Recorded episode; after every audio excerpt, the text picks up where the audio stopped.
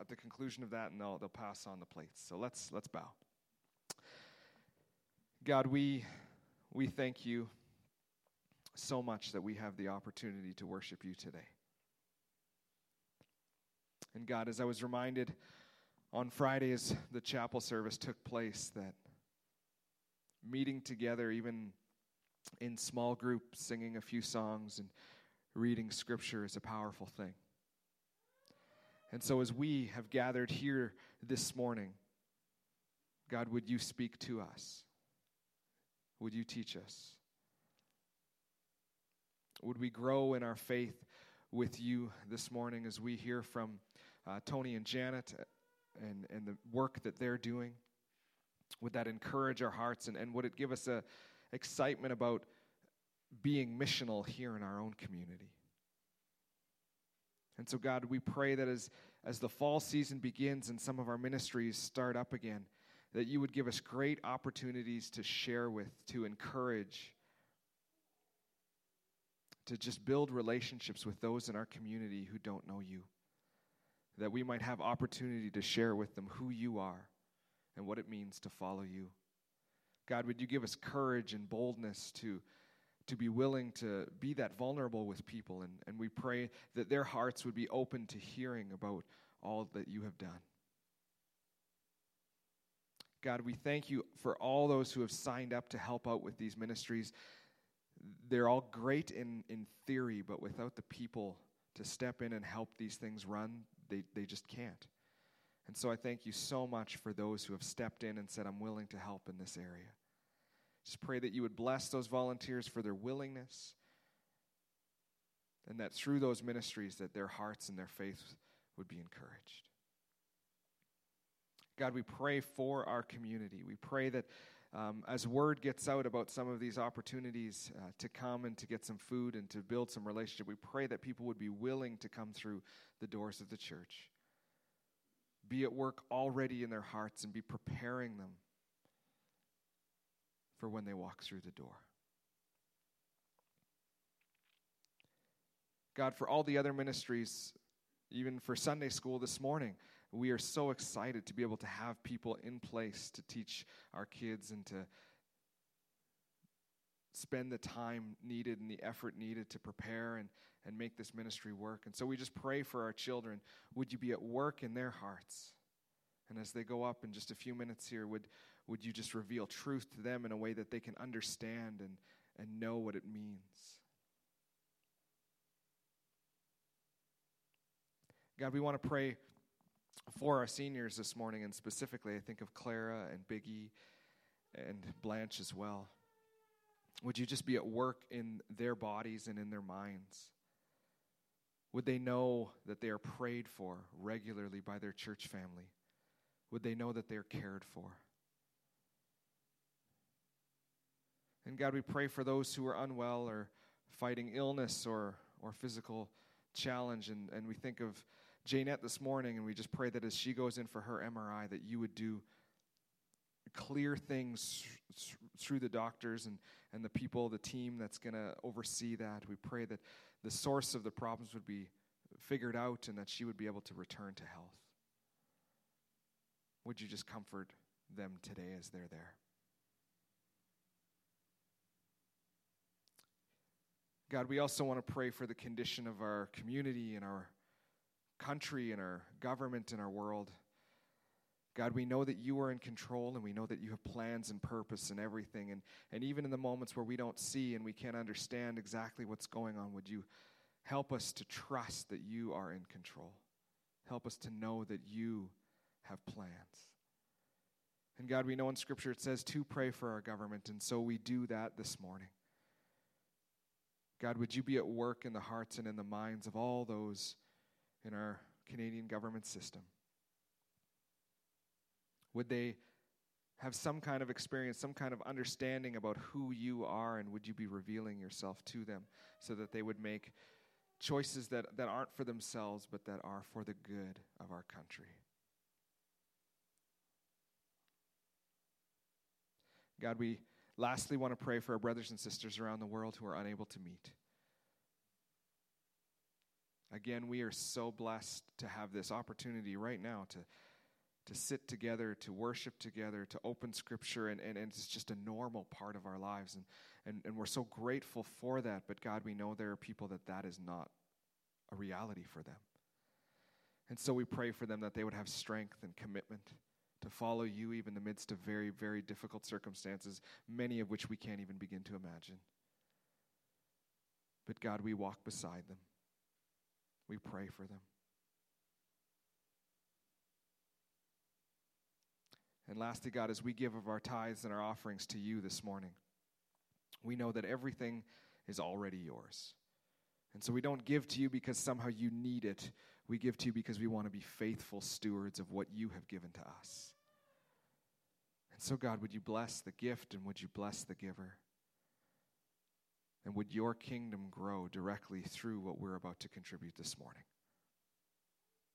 Go with us now. We love you. Amen. Okay, kids, I didn't forget. So, if our teachers who are at the back, they're ripping out. Uh, if you want to follow them, that would be great, and they'll connect you upstairs. And if you get lost, just go back up the stairs. All right, we have missionaries here that uh, I've only met this morning. How many of you have met Tony and Janet in person before? Okay, so you have a lot of intro work to do here. Uh, come on up, guys. It's great to have you. They are serving uh, in Whitehorse, so not too far, but also just far enough. Um, so they'll they'll come and they'll share. They've got video and and presentation, and then we'll open scripture together. So let me just pray for you guys as we begin, and uh, and then we'll pass the mic off. God, thank you for Tony and Janet. Thank you for their willingness to serve you, for their desire to serve you. As they share with us now, would we be encouraged and would we be excited to partner with them however we can? Be with us in these moments now. Amen.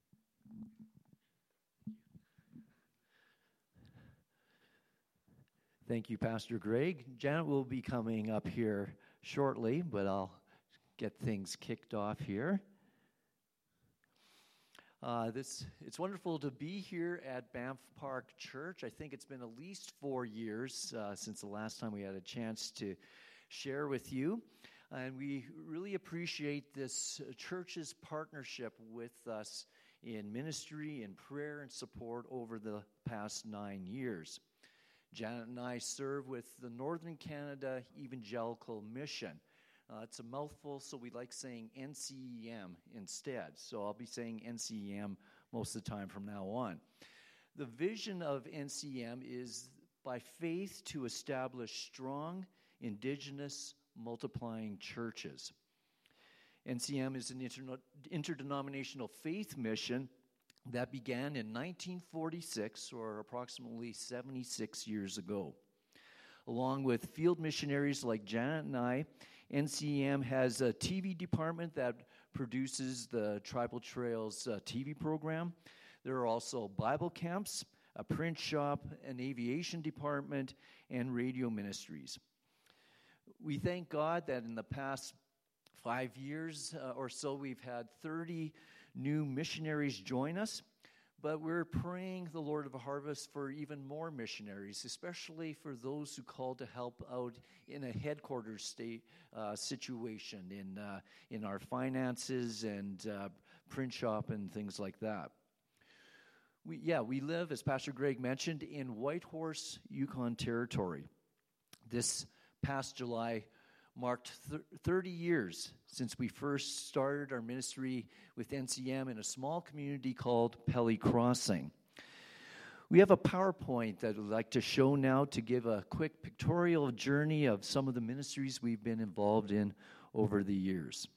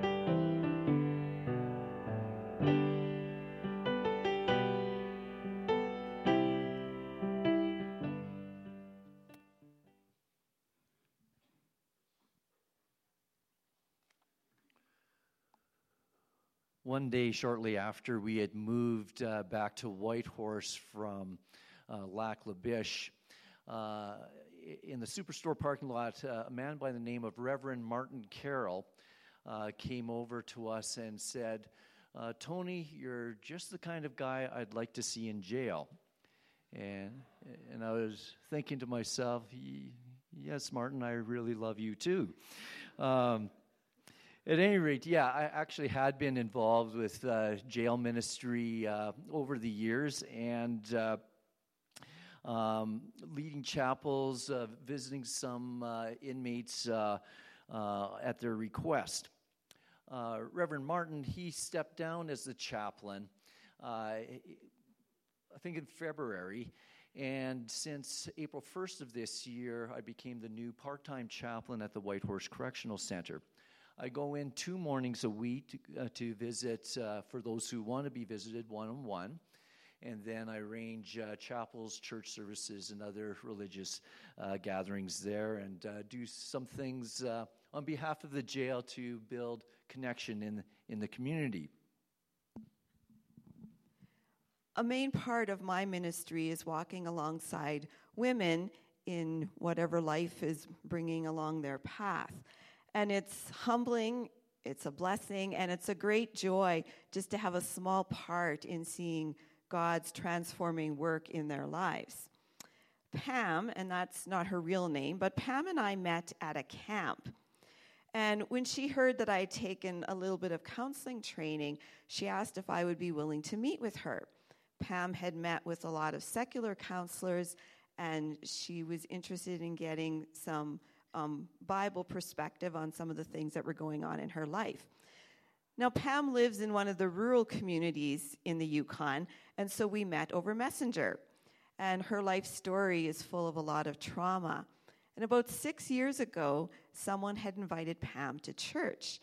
And it took her six months before she was ready to attend and that was only because the building where they met did not look like a typical church building. And as Pam and I met, I soon learned that she did not like the Psalms. She had read through the Bible once, she was on her second time reading through it, and she was dreading coming to the Psalms. Now, I love the Psalms.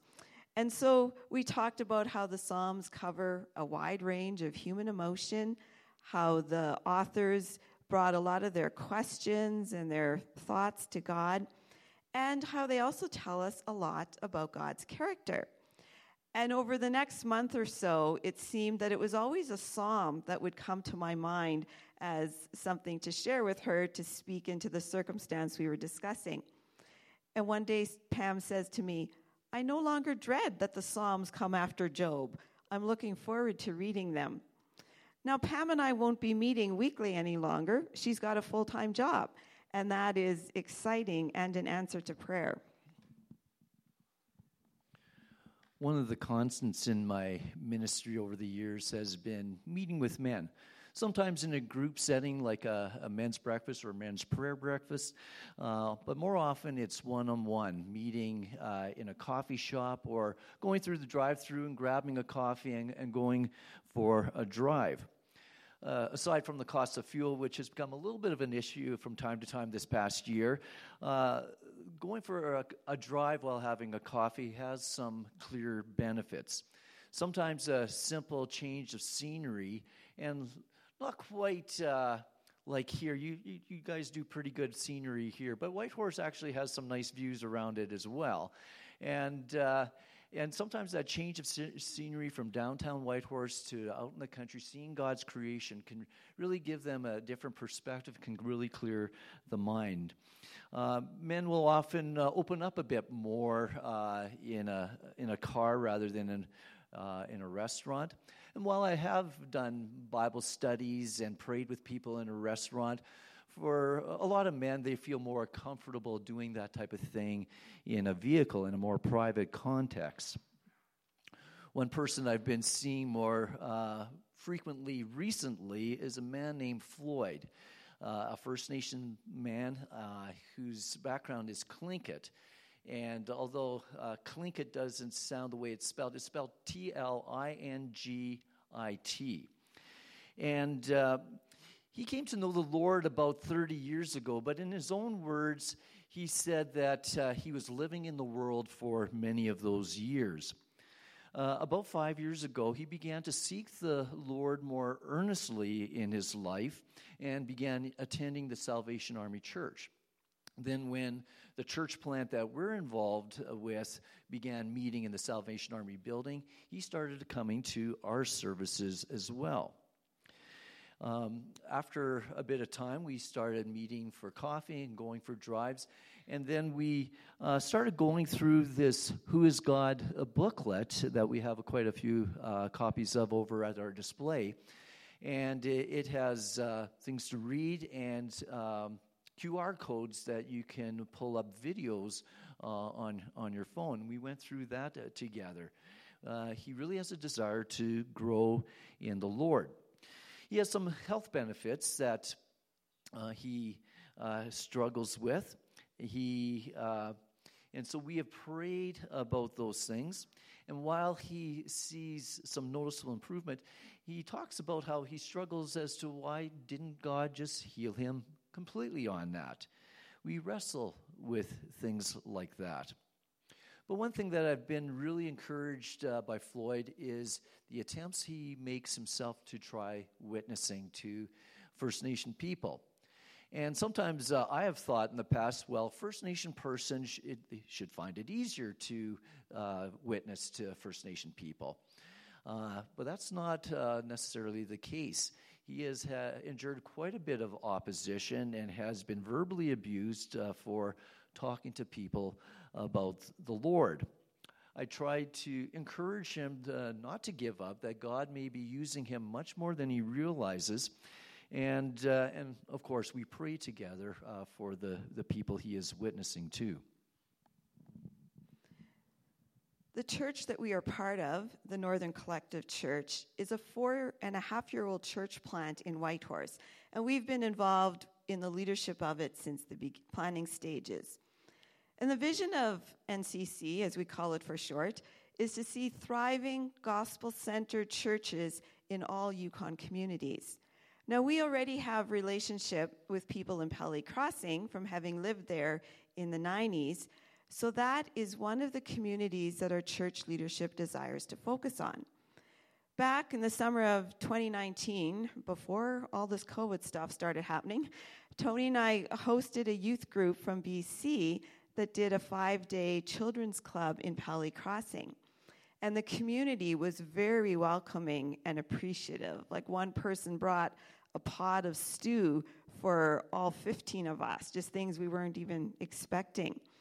And the person that we were working with from Pelly to um, organize things asked if a kids' ministry like that could happen again. So our church began to plan a summer ministry for summer of 2020. COVID canceled that. We began to plan one for summer 2021, and you can probably guess what happened. COVID canceled that. And this summer, it just wasn't going to work out. But from August 2020 to this summer, there were many times when the communities in the Yukon were closed to outsiders coming to visit. But the Lord opened the door to Pelly Crossing um, for Tony and I by him being asked to officiate funerals, 11 of them in 24 months. And so that's kind of become a new ministry. That really wasn't something we did much of before. But after the fourth funeral in Pelly, we both sensed that we were again seen as part of the community. Now, Pelly Crossing is a three hour drive, so officiating a funeral makes for a long day. And we've been not, we have not been staying overnight in the community because the motel only has six rooms, and those are filled with workers, and people's homes are full and no one had extended an invitation for us to stay. this August, the beginning of August, there was a funeral for a lady who know, we knew quite well. And so we decided that we were going to spend the night and visit people. So we borrowed a friend's van where the seats could fold back. We had an air mattress, we had our sleeping bags, we were set. And after the funeral and the meal, I thanked the coordinator for all her work. And when it came up that we were staying in a van, and it was raining steadily and had been for hours, she said to me, you know what? I think the wellness suite would be available. Let me check. It was. And soon we were warm and dry in a fully furnished upper uh, floor of a three bedroom house. It was more than we could have asked for or imagined. And at that same funeral, another lady who had been in our children's ministry when we lived in Pelly, she said that if we gave her a few days' notice that we were coming, she would put her RV in the campground and we could stay there. Obviously, that one is more seasonable, but it's another welcoming offer of a place to stay. Over the past five months or so, we've been able to visit uh, Pelly Crossing a few times without it being for a funeral. On one of those visits, we saw a lady named Tara, the person who we had worked with uh, to organize this summer children's ministry.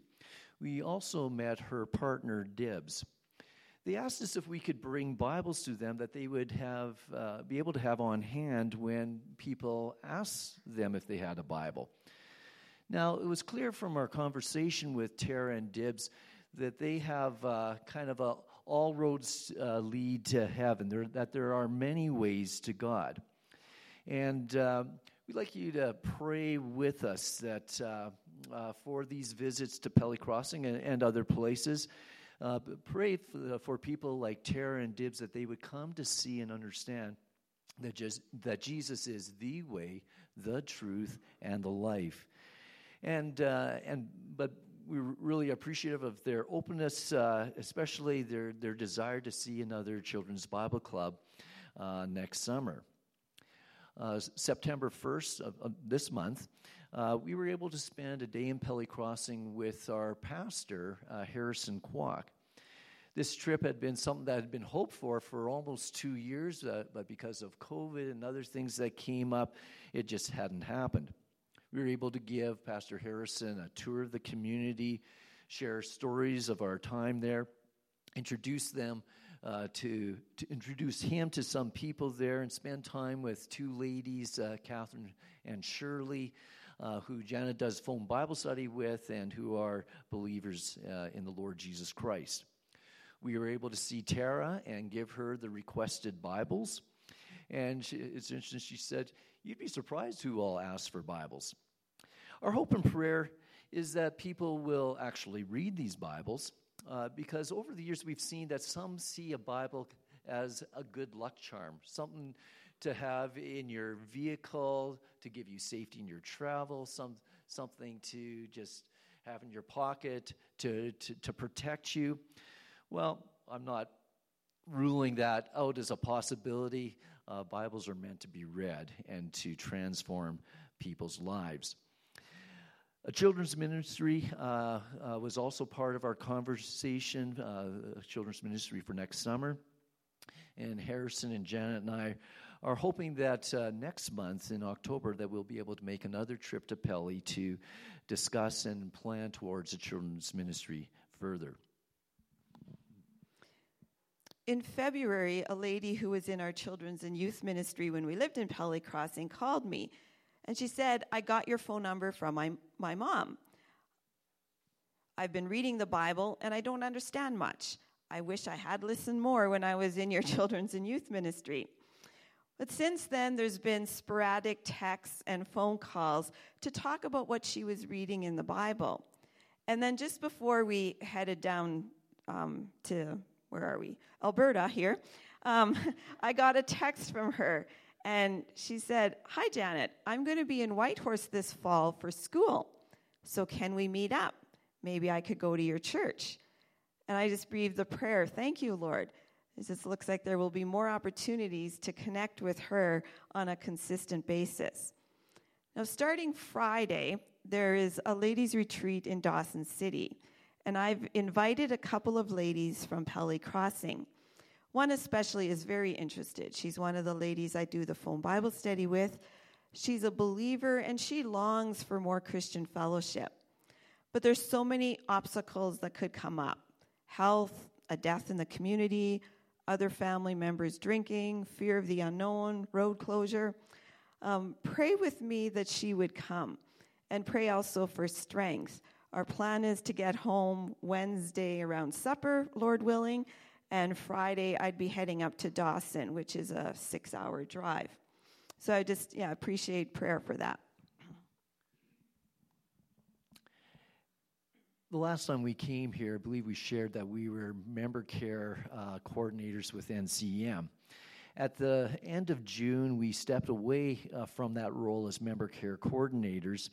Uh, and the main, main, reason was that, uh, that we could give more focus and attention to our growing field ministry opportunities in the Yukon. Uh, as you've heard uh, over and over again, Pelly Crossing is a, a big concern of ours the door to that community is wide open, even more wide open than when we lived there. Uh, we're not sure uh, where this openness will all lead to, but you can pray that we would be faithful, that we would have discernment from the Lord and safety and strength uh, for traveling and with and continuing to connect with people. We have a display over in that direction, and if you have time after the service, we'd love to uh, chat with you over there. Uh, a lot of materials from uh, videos to uh, those Who is God uh, booklets, uh, our prayer card. Um, our prayer card is a couple of years old, and it still says. Um, member care coordinators, or we apologize for that. you can take a black marker and uh, erase that. There's also Northern Lights um, uh, a back issue that featured our uh, church planting uh, uh, ministry or, um, or opportunity. And so you can uh, read about that in there. Again, thank you so much for giving us this opportunity to share this morning. Now, we're going to transition towards the message. And uh, so feel free to stand up and, and stretch, change position if uh, uh, some of you are like me, uh, sometimes uh, sit too long and parts of the body start to ache, uh, eyelids grow a little heavy, and, and so on. I'd like to um, start off with a few questions. And feel free just to sh- shout out an answer or whisper an answer if you feel more comfortable with that. Who went through about 12 years of slavery and imprisonment before becoming one of the most powerful political leaders of his day in, that, in the then known world? Joseph, that's right. Who was rejected as a leader and then went into hiding for 40 years before becoming the very the leader of the very nation who rejected him. Moses, that's correct. And third, who was chosen by God to lead Israel and then was on the run for almost 10 years before he became king? David. Three for three. Okay, I wish I had some Tim Hortons cards to give as prizes. You deserve it. Joseph, Moses, and David. Uh, three of the most famous men from the Old Testament, three of the most influential leaders of their time. And as my questions alluded to, they went through a, each went through a time of waiting on God before leading their people. Although you may want to question whether Moses was really waiting on God uh, in the same way that Joseph and David was. And we'll explore that question a little bit more later. But I hope that we can see that even Moses' story offers an important, perhaps flip side to this subject of waiting on God. Now, this time, I'm not looking for an audible answer from you. This is more of a question for reflection. How would you assess your own waitability? your own ability to wait on God. For myself, while I like to think that compared to, let's say, 20 years ago, I'm, more able to wait on the Lord, I have to admit that uh, from time to time this past year, I have struggled to wait upon the Lord.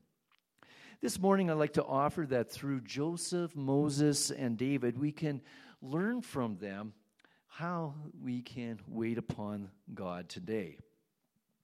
The first of these that I want to talk about is Joseph. I'm a big fan of Joseph. The Bible chapter that I want to start on, uh, if you want to look it up, is Genesis 39. Here, Joseph is in an in between time in his life. Between what? Joseph is in between having a dream from God about being a ruler and actually becoming that ruler. He had a wonderful hope, a wonderful dream, a wonder, wonderful vision about the future. However, in that in between time, things were not all that wonderful.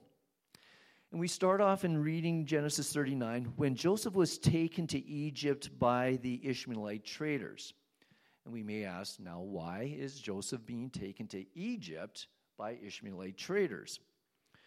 Well, long story short, his brothers, and he had 11 of them, 11 of them, they didn't like him. He was daddy's favorite, and uh, they didn't like that he seemed to brag about these dreams he had and that he was going to rule over them one day. So J- Joseph's brothers, when Joseph had sent was sent by dad to check on how they were doing, uh, grabbed him, beat him up, threw him in a well, and then sold him to these Israelite or Ishmaelite traders. How old was Joseph? Well, a couple of chapters earlier, it says he was 17. Uh, now, a couple of chapters later, he, I would estimate, would be 18 to 20 at this point. When Joseph was taken to Egypt by Ishmaelite traders, he was purchased by Potiphar, an Egyptian officer. Potiphar was captain of the guard for Pharaoh, the king of Egypt. So Joseph is sold a second time. But there is hope in who he was sold to. Was Potiphar an obscure man? No. He had a prominent position as captain of the guard for Pharaoh, the king of Egypt. And in verse 2, we read that the Lord was with Joseph, so he succeeded in everything he did as he served in the home of his Egyptian master. Potiphar noticed this and realized that the Lord was with Joseph, giving him success in everything he did. This pleased Potiphar, so he soon made Joseph his personal attendant. He put him in charge of his entire household and everything he owned.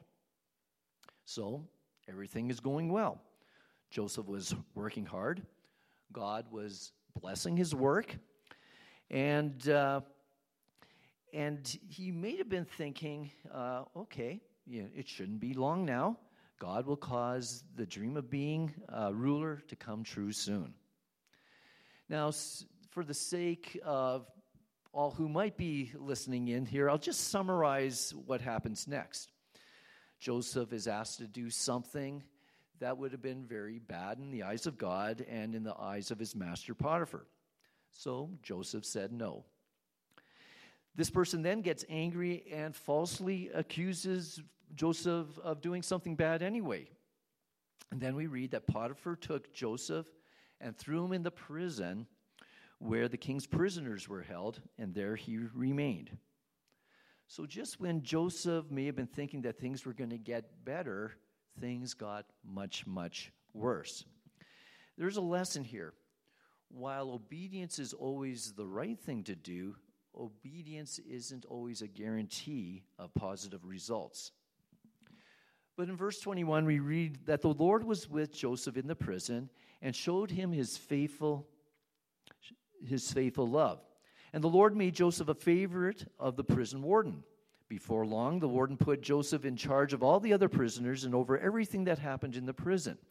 The warden had no more worries because Joseph took care of everything. The Lord was with him and caused everything he did to succeed. Sometime later, Pharaoh's chief cupbearer and chief baker offended their royal master. This is in chapter 40 now, verse 2. Pharaoh became angry with these two officials and he put them in the prison where Joseph was in the palace of the captain of the guard. They remained in prison for some for quite some time, and the captain of the guard assigned them to Joseph, who looked after them. While they were in prison, Pharaoh's cupbearer and baker each had a dream one night, and each dream had its own meaning. When Joseph saw them the next morning, he noticed that they both looked upset. Why do you look so worried today? Joseph asked them. And they replied, We both had dreams last night, but no one can tell us what they mean. Interpreting dreams is God's business, Joseph replied. Go ahead, tell me your dreams. So the two men told their dreams to Joseph, and Joseph told them what the dreams meant. Then Joseph said to the cupbearer, Please remember me and do me a favor when things go well with you. Mention me to Pharaoh so that he may let me out of this place.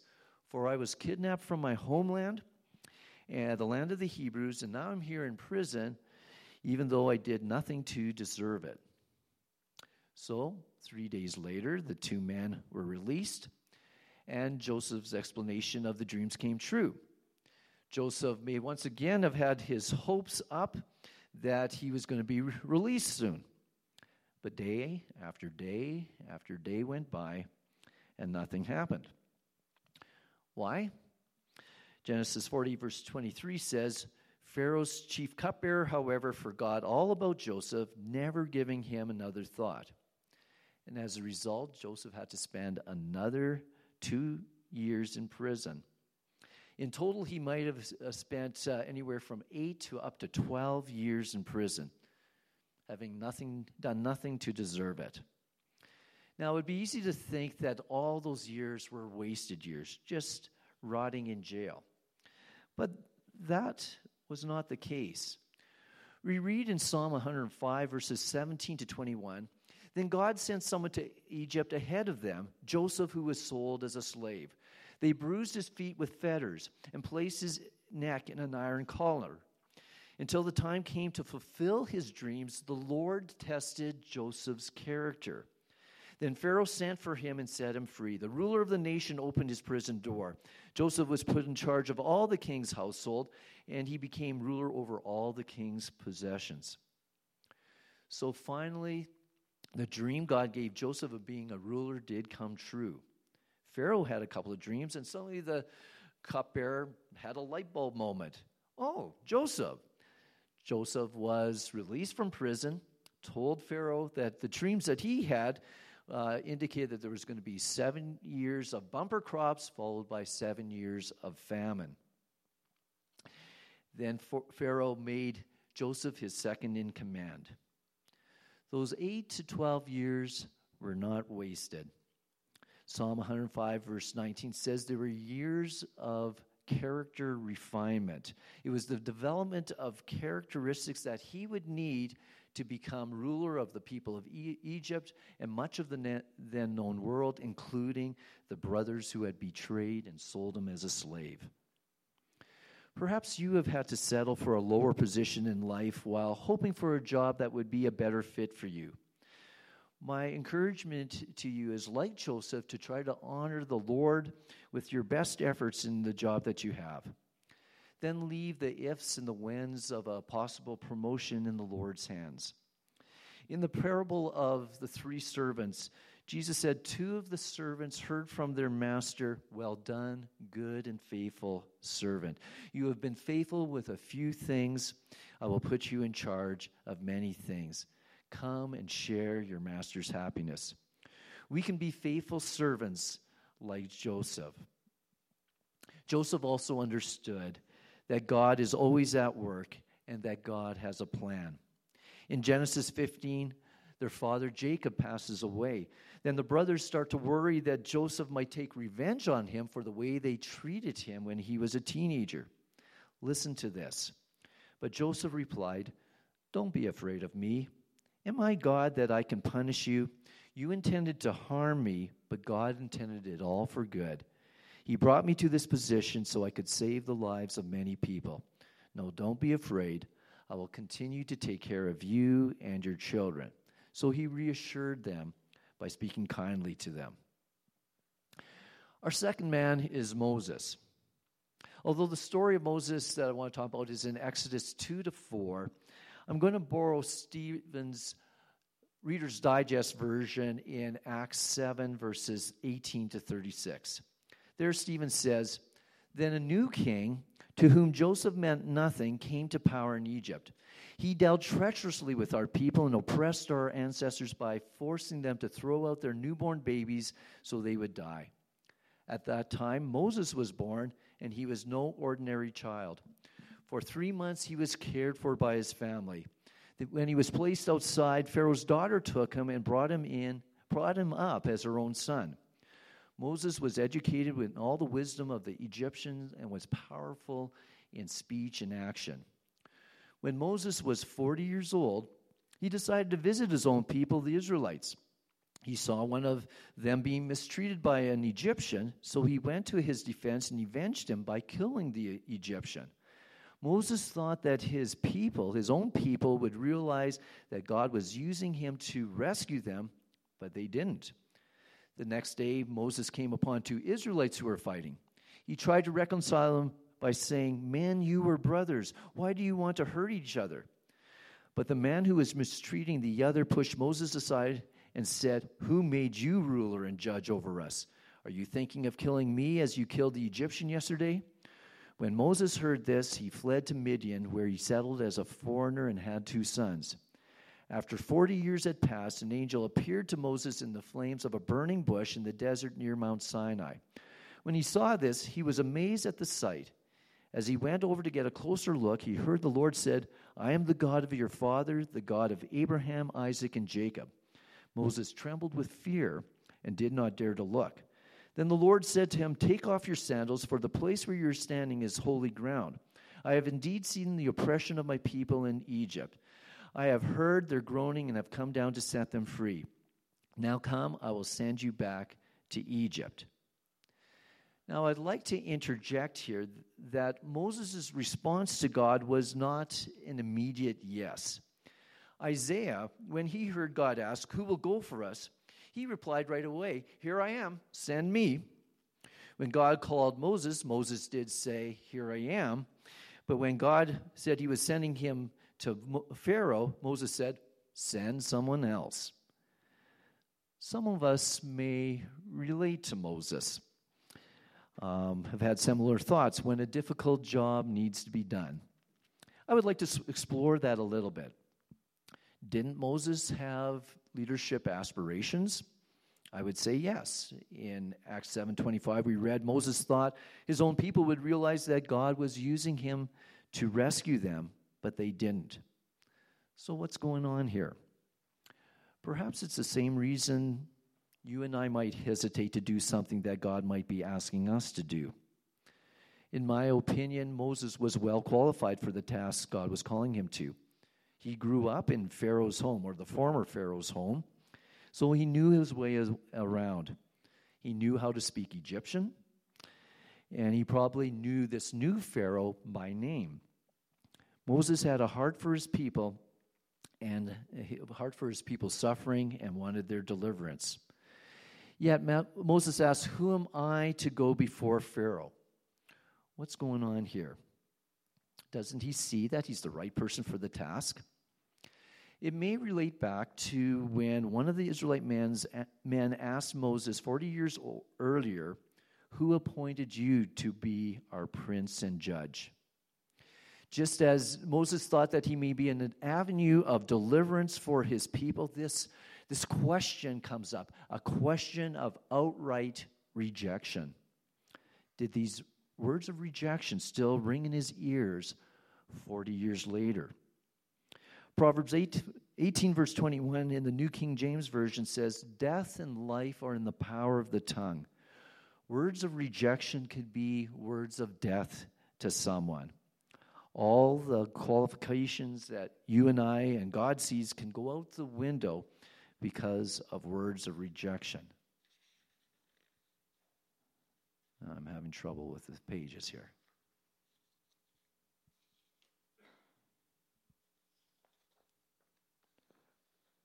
While we shouldn't underestimate God's ability to use people, what God may do through people, including you and me, we shouldn't minimize how damaging words of contempt and rejection can be. It can cause people who may be hearing a call of God to hesitate. And this is the flip side of this message of waiting upon the Lord. Sometimes there may be a call to leadership, but someone hasn't been waiting for that call, it might be the very last thing a person wants to do. You may have gone through some painful uh, events in your past.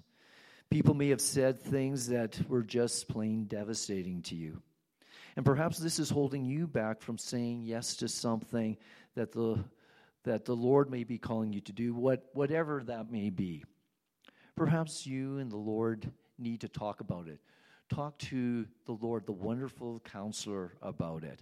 And then, if this is a place where you are in your journey, I'm sure Pastor Greg would, Uh, would love to explore that and pray with you about that as well. Stephen goes on to say the same Moses that they had rejected with the words, Who made you ruler and judge, he was sent to be their ruler and deliverer by God Himself through the angel who appeared to him in the bush. He led them out of Egypt and performed many wonders and signs at the Red Sea and for 40 years in the wilderness. Sometimes, when we go through a, a time, a, a, difficult time, sometimes it is good to take a step back before perhaps trying at leadership again. But in most cases, we shouldn't have to wait 40 years before trying again. Finally, there's David. How old was David when Samuel anointed him as king? It says that he was just a boy, uh, probably between 10 and 15 years of age. How old was he uh, when he fought Goliath? Again, we don't know exactly. His brothers were in the army, and people were not supposed to serve in the army until uh, they were 20 years old. And so uh, because David was not yet in the army, he was less than 20. Uh, one place uh, when uh, David goes to Saul and says, I'm going to go and uh, uh, fight Goliath for you. Saul says, Don't be ridiculous. There's no way you can fight this Philistine and possibly win. You're only a boy, and he's been a man of war since his youth. Um, again, don't know exactly, but probably David was a teenager this time. But we do know when David became king. 2 Samuel 5, verse 4 says, David was 30 years old when he became king, and he reigned for 40 years. So it was likely that 15 years or more elapsed after David was anointed by king until he finally became king. And for almost uh, 10 of those years, he was on the run because King Saul wanted to kill him. Now, there was a couple of chances that he had that he could quicken God's plan to make him king. And one of them is in 1 Samuel 26, when he and a guy named Abishai went down into Saul's camp as they were sleeping. When they got right up to uh, King Saul, Abishai said to David, Today God has delivered your enemy into your hands. Now let me pin him to the ground with one thrust of the spear. I won't have to stri- strike him twice. But David said to Abishai, Don't destroy him. Who can lay a hand on the Lord's anointed and be guiltless? As surely as the Lord lives, he said, the Lord himself will strike him, or his time will come, or he will and he will die, or he will perish in battle. David understood the importance of waiting on God's timing to become the leader of Israel. And sometimes there can be temptation for us to advance our own cause uh, at the expense of others. There can be a temptation to use things like criticism, half truths, or putting someone down behind their back. While our words about others should not be overstated flattery, at the same time, our words uh, to others or about others should be words to build up and to bless. I find it interesting that David took the throne of Egypt at the age of 30. It says that Joseph took uh, the leadership in Israel at the age of 30. And we read that Jesus started his public ministry at the age of 30. And this part is a partial answer to the question can we see Jesus anywhere in these stories? I think we can. Joseph, Moses, and David are all seen as men who saved or delivered people. God used Joseph to save people from starvation. God used Moses to deliver his people from the Egyptians. And God used David to deliver Israel from their enemies, in particular the Philistines. All very impressive, but small compared to the work Jesus did for us to save us from our sins through his death, through his shed blood, and through his resurrection. And that's the message we need to bring to our lost world. And I'd like to ask Pastor Gray to come and close our time.